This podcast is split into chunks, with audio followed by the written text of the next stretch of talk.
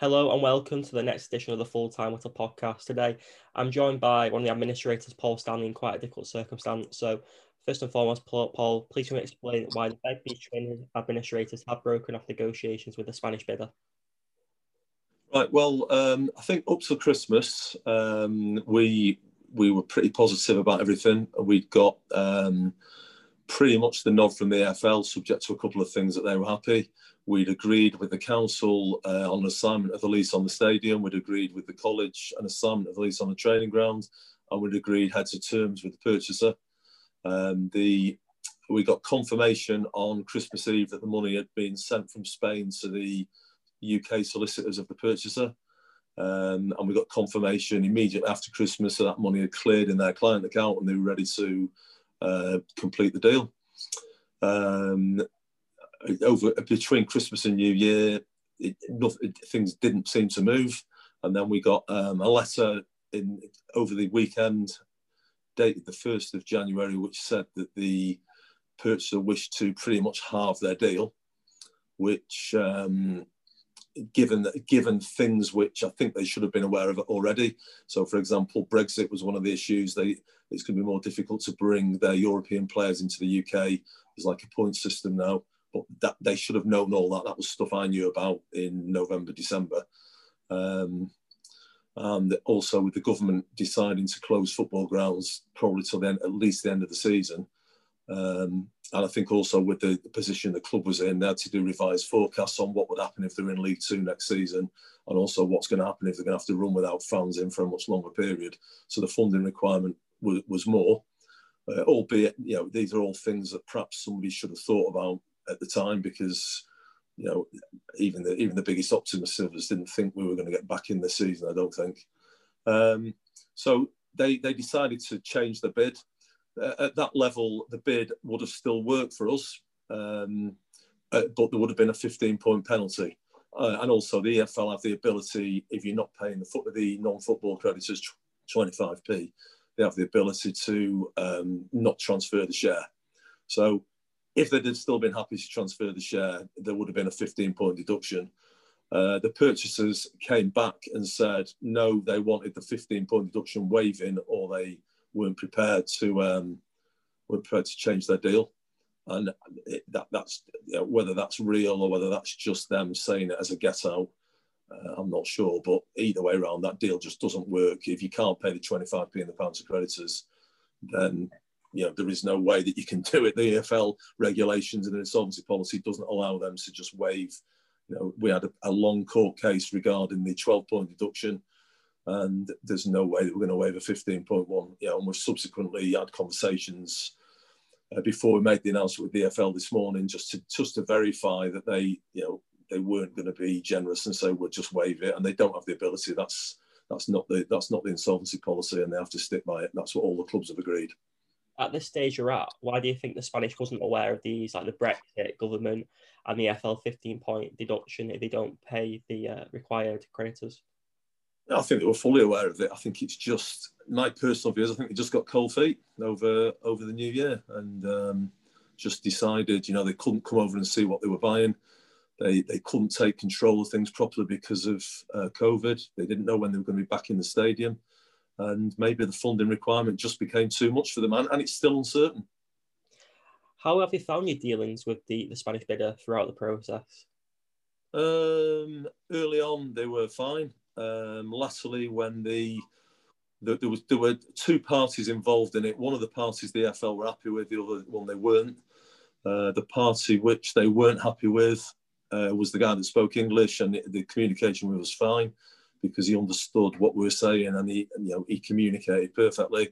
The guy in Spain doesn't speak English, and everything's had to be translated through through his solicitors and his accountants. So you get everything slows down um, and I'm not I'm not convinced that he was fully aware of all the numbers that the other guy had negotiated and, and understood.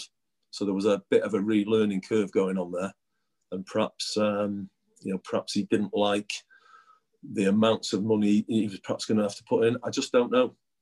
When the bid I don't know. Sorry, uh, when when the bid was restructured, how come it didn't class as a separate bid? Um, because the EFL had already said that they were happy with um, with Moreno as an individual. They, they were happy with him. The, the, the Liga were happy with him. He's run a profitable club over there. The, the club over there seemed to be a good fit uh, with Wigan, to be honest with you. And the other guy dropping out, he was never an officer and a director of the of, of the of the club anyway. He was never going to be involved as a director or as an owner. But uh, one of his relatives or two of his relatives were, and he was providing a little bit of the finance, but not a lot of the finance. So when the EFL said, you know, these are the, these are the issues, the issue was he had to be removed from the process, which he was, and um, and they were happy. They'd already vetted Moreno and were happy with him. When obviously the the Spanish uh, deal has been ongoing over the last twelve weeks or so, there's been several calls from Lisa Nandy MP, the supporters club, to open up the process and end exclusivity. Why don't you reopen the bidding process at an earlier stage? Um, well, the exclusivity ran out a, a, month, six weeks ago. So, you know, this naive idea that you can just open it up, the EFL have spent hours and hours and hours vetting these people. Um, you know, with what happened uh, at the first takeover or the, the takeover before we were appointed, you know, there was there was calls then that they that the EFL hadn't done their job properly. They were getting criticised for that. And they obviously have to do a thorough job on it. And they're willing to want, to look at one purchaser at a time. So this idea of just opening it up and throwing 20 names into the EFL and saying, are any of these suitable? They haven't got the resource to deal with it, and that's now it works. That, that's a, an understandable answer. And what is the legal process now to end uh, the period of exclusivity? No, well, there hasn't been a period of exclusivity. The period of exclusivity ended.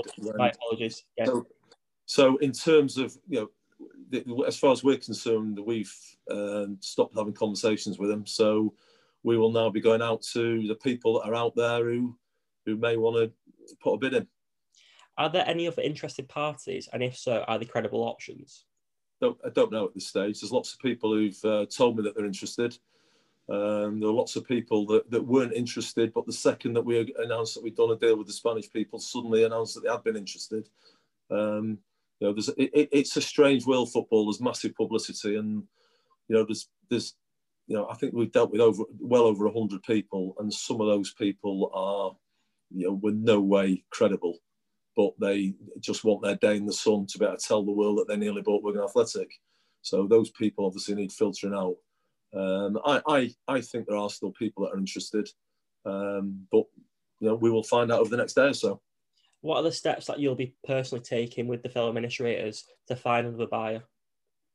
Uh, well, we're going to get back to everybody that's um, that's been interested in the past. So I think, you know, I don't know how many of those that, that, that, that ended up in the process, but you know, uh, maybe I don't know if there's twenty or thirty of them or something like that and to say, well, if you st- if you're still interested and you and you can show us you've got the money and you can put a deposit forward, you know, but it's not going to be a, a long term, you know, negotiating with people for weeks and weeks. It's it's got to be something we haven't really got that that sort of time, and you know, we can't be sitting there waiting for a result from the FL for eight weeks. What, what sort of bid will you be looking at? Well, I think the bid's got to be a, a, around three million, and you know a ten percent deposit. I think it's it's got to be that sort of number. How much money is left uh, at the club, and how long will it last?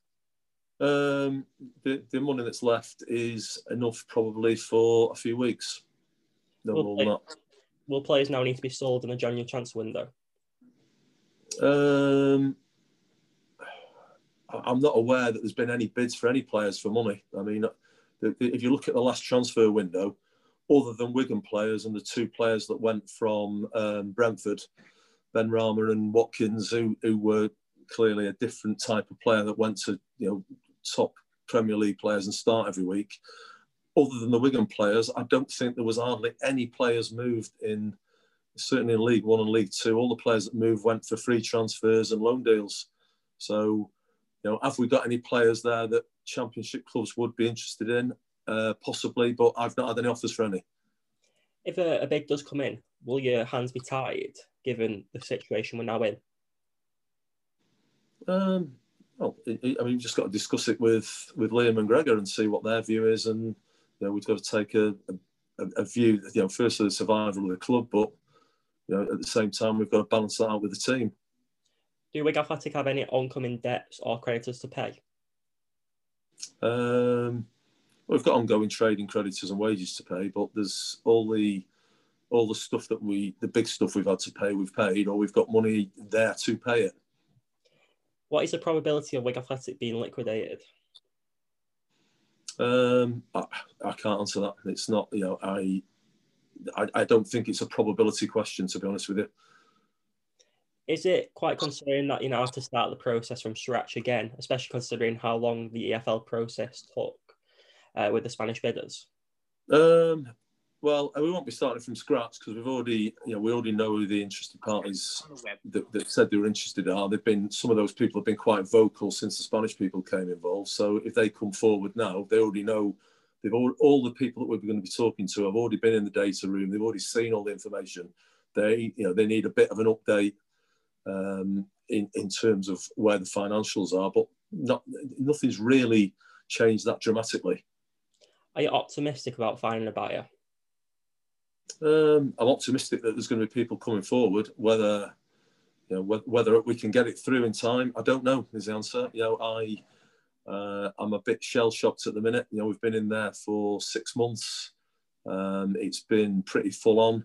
There's not really been a day off. I've not really even had a, a Christmas break with it, to be honest with you. So I'm um, a little bit shell shocked by what's happened over the last day or so because I built myself up for you know, I couldn't see any reason why having the, once the money moved, which was always it was always a concern. I couldn't see any reason once the money moved why there was going to be an issue. Have you got genuine? Con- sorry, have you got genuine concerns that, uh, say, if a bidder does offer the right amount of money to buy the football club, that the finances that the club have may run out before they are approved by the EFL? Um, well, we've had, we've had a yeah, we got a grant last month. Um, the running costs are now much lower, obviously, than they were when we were in the Championship or the start of League League One. So, um, you know, we, we have got some money there. It, it, it really comes down to, you know, if, if the supporters club are involved, you know, that might that might be something which, which helps because you know, I'm aware they've got, you know, they would have funding and, and probably would uh, be a popular choice with with the EFL. uh, because there are rules in there that allow allow you know allow them to be involved in, in bids if they want.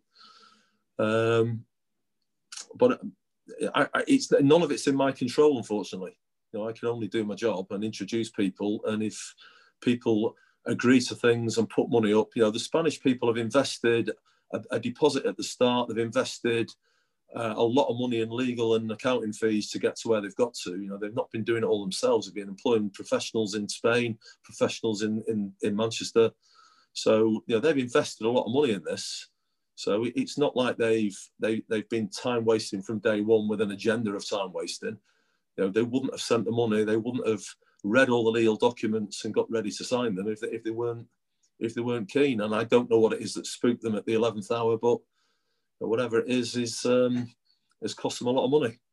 As a plan B, do you think the supporters club could be a viable, a viable option over the next couple of months? Yeah, they've always they've always been a viable option. Um, yeah, I don't see why not. And to end the interview, uh, I appreciate your time. I know you're very busy today. Can you understand the fans' frustrations of the deal falling through? Because now I know there's a lot of concern about the future going forward of course, I can understand the frustrations. Yeah, the frustrations. Uh, I've been part of this football club for six months. You know, I work with the people there every day. Um, I speak with the manager. I speak with the head of the academy. Um, you know, you live and breathe it. For I've, I, have not really been doing a lot else for the last six months. It's um, you know, you get quite quite it becomes quite personal to you. So of course, I understand the position, and you know, I'm a football, you know, I'm a football fan myself. It's um, it, it's not a place where anyone wanted to be, um, and we've just got to try our best to get out of it. In, in terms of the next few months, you mentioned you mentioned the staff that you worked alongside. Is there a potential risk of further redundancies?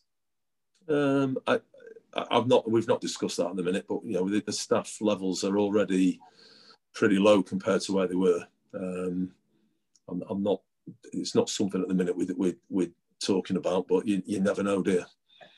To end the interview now, what would be your message to the Wigan Athletic supporters? Uh, just keep keep keep getting behind the team because you know a successful team is is something that's more attractive for somebody to buy. Yeah, you know, and yeah, I really, I really, genuinely, I'm trying my best as a Dean and Gerald. It's um, you know, it's it, it is genuine. It, it's not you know, we are, we are personally involved in it, and you know, you probably look at my face now compared to my face when I started this job, and I look like an age like all the football managers do in the Premier League, you know, because it's um, it's a massive stress on us as well as uh, as well as everyone concerned with the club. It's a really tough time for everyone involved, and I'd like to thank you for your time today. Like I said, no I appreciate you're really busy, and uh, thanks for giving up uh, your time for a quick interview.